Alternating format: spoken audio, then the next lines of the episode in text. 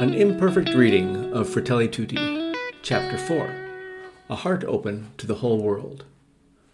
If the conviction that all human beings are brothers and sisters is not to remain an abstract idea, but to find concrete embodiment, then numerous related issues emerge, forcing us to see things in a new light and to develop new responses. Borders and their limits. Complex challenges arise when our neighbor happens to be an immigrant Ideally, unnecessary migration ought to be avoided. This entails creating in countries of origin the conditions needed for a dignified life and integral development. Yet, until substantial progress is made in achieving this goal, we are obliged to respect the right of all individuals to find a place that meets their basic needs and those of their families, and where they can find personal fulfillment. Our response to the arrival of migrating persons can be summarized by four words welcome, protect, promote, and integrate.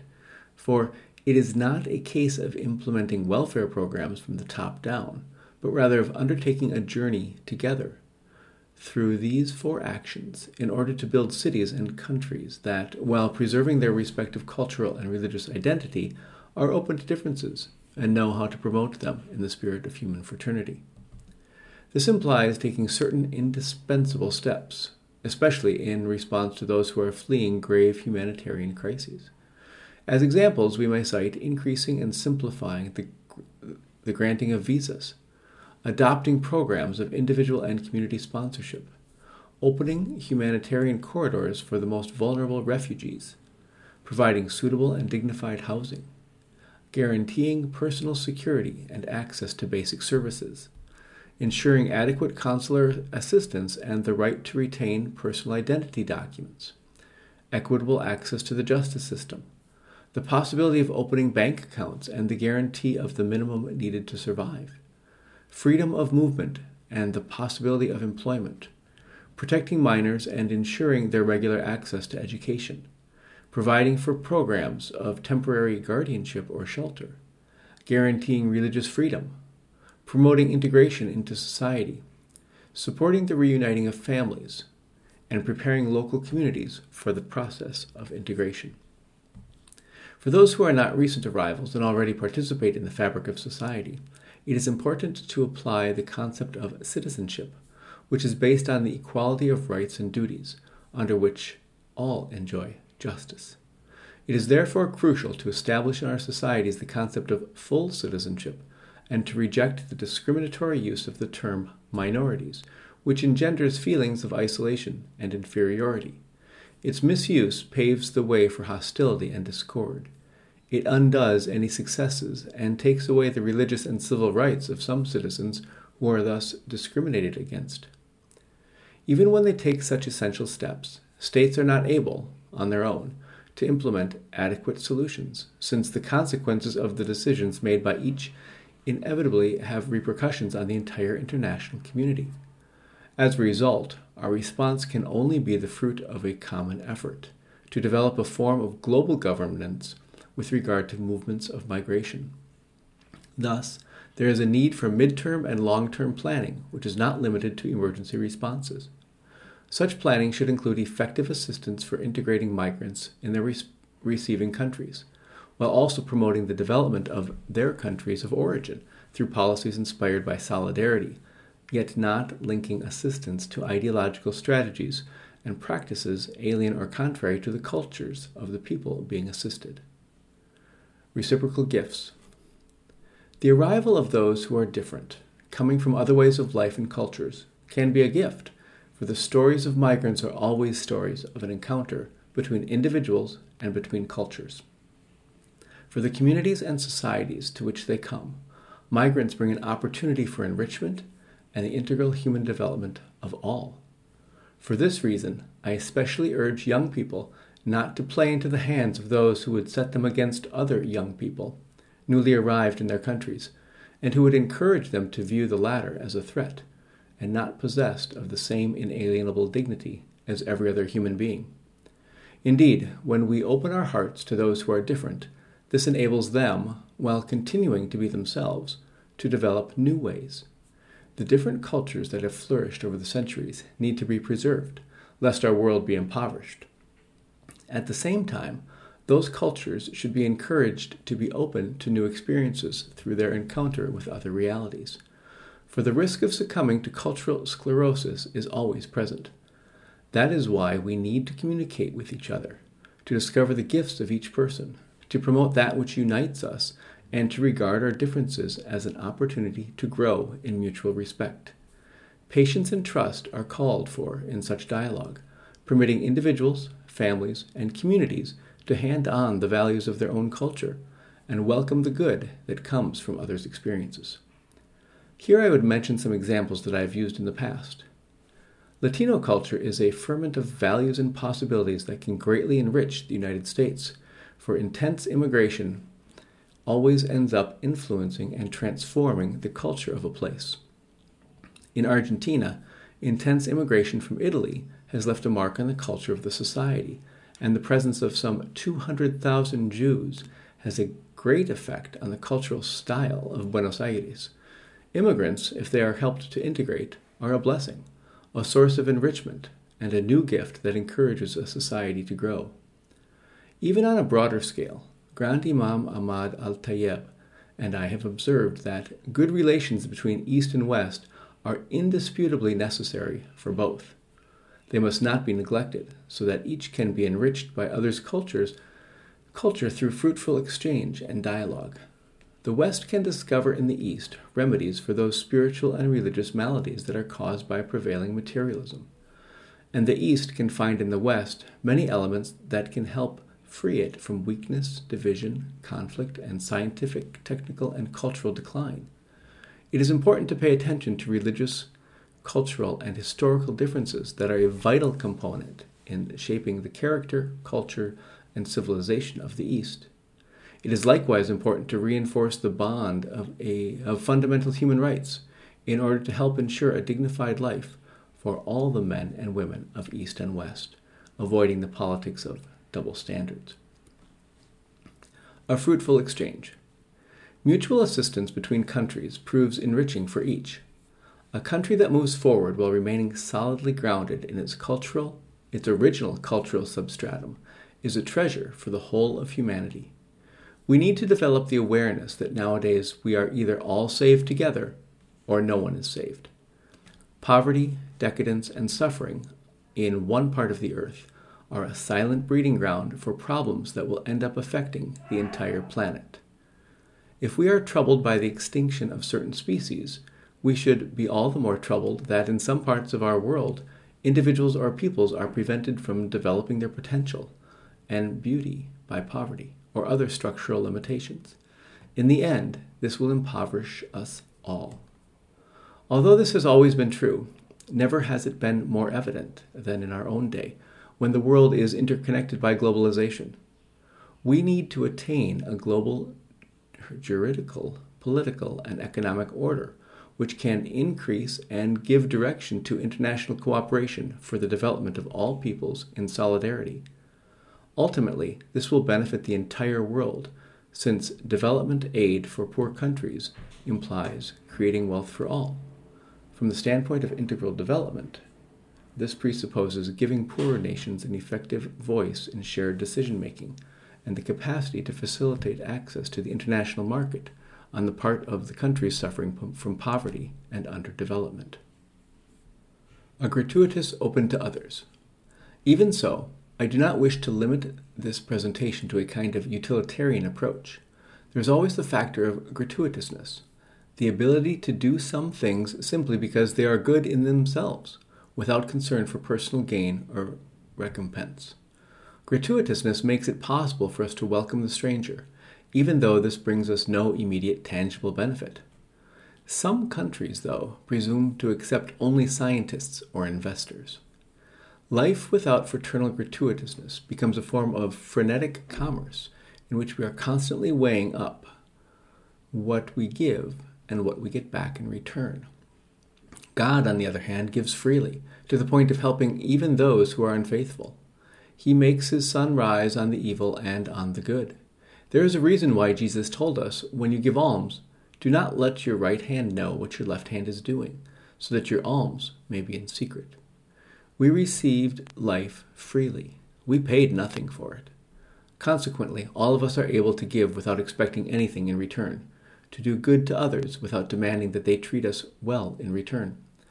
As Jesus told his disciples, without cost you have received, without cost you are to give. The true worth of the different countries of our world is measured by their ability to think not simply as a country, but also as, a, as part of the larger human family. This is seen especially in times of crisis. Narrow forms of nationalism are an extreme expression of an inability to grasp the meaning of this gratuitousness. They err in thinking that they can develop on their own, heedless of the ruin of others, that by closing their doors to others they will be better protected. Immigrants are seen as usurpers who have nothing to offer. This leads to the simplistic belief that the poor are dangerous and useless, while the powerful are generous benefactors. Only a social and political culture that readily and gratuitously welcomes others will have a future. Local and universal. It should be kept in mind that an innate tension exists between globalization and localization. We need to pay attention to the global so as to avoid narrowness and banality. Yet we also need to look to the local, which keeps our feet on the ground. Together, the two prevent us from falling into one of two extremes. In the first, people get caught up in an abstract, globalized universe. In the other, they turn into a museum of local folklore, a world apart, doomed to doing the same things over and over, incapable of being challenged by novelty or appreciating the beauty which God bestows beyond their borders. We need to have a global outlook to save ourselves from petty provincialism. When our house stops being a home and starts to become an enclosure, a cell, then the global comes to our rescue, like a final cause that draws us towards our fulfillment. At the same time, though, the local has to be eagerly embraced, for it possesses something that the global does not.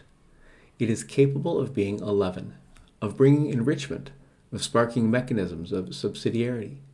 Universal fraternity and social friendship are thus two inseparable and equally vital poles in every society. To separate them would be to disfigure each and to create a dangerous polarization. Local flavor. The solution is not an openness that spurns its own richness. Just as there can be no dialogue with others without a sense of our own identity, so there can be no openness between peoples except on the basis of love for one's own land, one's own people, one's own cultural roots. I cannot truly encounter another unless I stand on firm foundations, for it is on the basis of these that I can accept the gift the other brings, and in turn offer an authentic gift of my own. I can welcome others who are different, and value the unique contribution they have to make, only if I am firmly rooted in my own people and culture. Everyone loves and cares for his or her native land and village, just as they love and care for their home and are personal, personally responsible for its upkeep. The common good likewise requires that we protect and love our native land.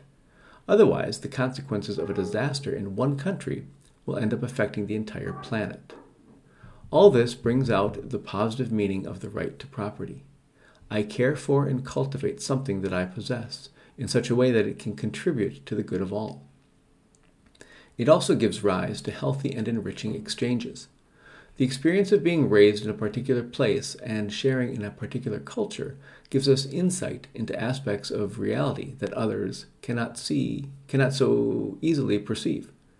Universal does not necessarily mean bland, uniform, and standardized, based on a single prevailing cultural model, for this will ultimately lead to the loss of a rich palette of shades and colors and result in utter monotony. Such was the temptation referred to in the ancient account of the Tower of Babel. The attempt to build a tower that would reach to heaven was not an expression of unity between various peoples speaking to one another from their diversity.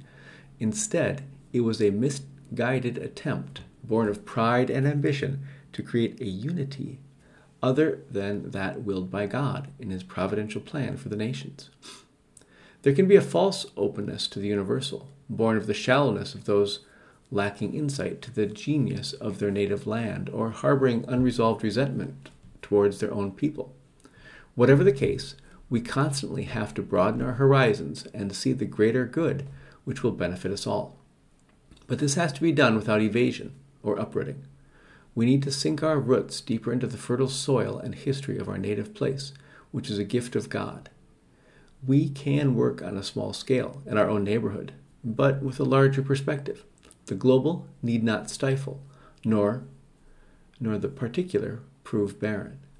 Our model must be that of a polyhedron, which, in which the value of each individual is respected, where the whole is greater than the part, but it is also greater than the sum of its parts.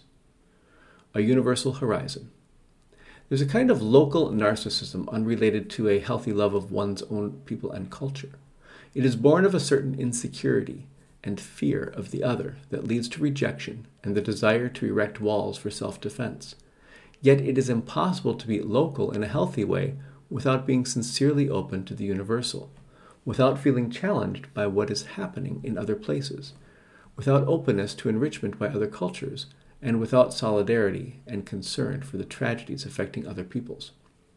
A local narcissism instead frets over a limited number of ideas, customs, and forms of security, incapable of admiring the vast potential and beauty offered by the larger world.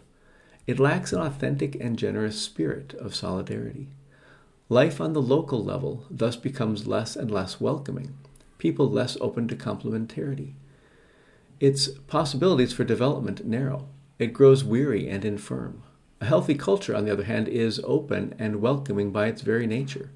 Indeed, a culture without universal values is not truly a culture. Let us realize that as our minds and hearts narrow, the less capable we become of understanding the world around us. Without encountering and relating to, to differences, it is hard to achieve a clear and complete understanding, even of ourselves and of our native land.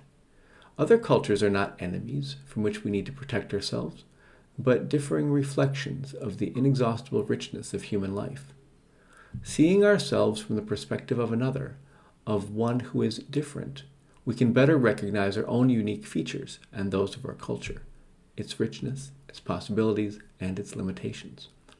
Our local experience needs to develop in contrast to and in harmony with the experiences of others living in diverse cultural contexts. In fact, a healthy openness never threatens one's own identity. A living culture enriched by elements from other places does not import a mere carbon copy of those new elements, but integrates them in its own unique way. The result is a new synthesis that is ultimately beneficial to all, since the original culture itself ends up being nourished. That is why I have urged indigenous peoples to cherish their roots and their ancestral cultures. At the same time, though, I have wanted to stress that I have no intention of proposing a completely enclosed, ahistoric, static indigenism that would reject any kind of blending, mestizaje, for our own cultural identity is strengthened and enriched as a result of dialogue with those unlike ourselves. Nor is our authentic identity preserved by an impoverished isolation. The world grows and is filled with beauty thanks to the successive synthesis produced between cultures that are open and free of any form of cultural imposition. For a healthy relationship between love of one's native land and a sound sense of belonging to our larger human family, it is helpful to keep in mind that global society is not the sum total of different countries, but rather the communion that exists among them. The mutual sense of belonging is prior to the emergence of individual groups. Each particular becomes each particular group becomes part of the fabric of the universal communion and therefore discovers its own beauty. All individuals, whatever their origin, know that they are part of the greater human family without which they will not be able to understand themselves fully. To see things in this way brings the joyful realization that no one people, culture, or individual can achieve everything on its own. To attain fulfillment in life, we need others. An awareness of our own limitations and incompleteness, far from being a threat, becomes the key to envisaging and pursuing a common project. For man is a limited being who is himself limitless. Starting with our own region. Thanks to regional exchanges by which poorer countries become open to the wider world, universality does not necessarily water down their distinct features. An appropriate and authentic openness to the world presupposes the capacity to be open to one's neighbor within a family of nations. Cultural, economic, and political integration with neighboring peoples should therefore be accompanied by a process of education that promotes the value of love for one's neighbor the first indispensable step towards attaining a healthy, universal integration. In some areas of our cities, there is still a lively sense of neighborhood. Each person quite spontaneously perceives a duty to accompany and help his or her neighbor. In places where these community values are maintained, people experience a closeness marked by gratitude, solidarity, and reciprocity. The neighborhood gives them a sense of shared identity, would that neighboring countries were able to encourage a similar neighborly spirit between their peoples. Yet the spirit of individualism also affects relations between countries. The danger of thinking that we have to protect ourselves from one another, of viewing others as competitors or dangerous enemies, also affects relations between peoples in the same region. Perhaps we were trained in this kind of fear and mistrust. There are powerful countries and large businesses that profit from this isolation and prefer to negotiate with each country separately. On the other hand, small or poor countries can sign agreements with their regional neighbors that will allow them to negotiate as a bloc and thus avoid being cut off, isolated, and dependent on the great powers. Today, no state can ensure the common good of its population if it remains isolated.